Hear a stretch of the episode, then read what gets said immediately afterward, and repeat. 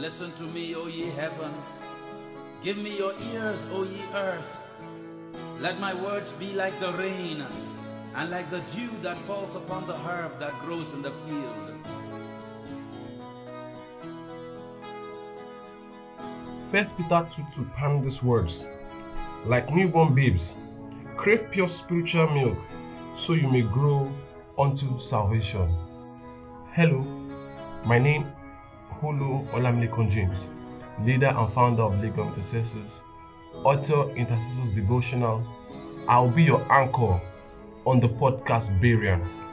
Our aim is to bring to you the basic teaching of the oracle of God as recorded in Hebrews chapter 6.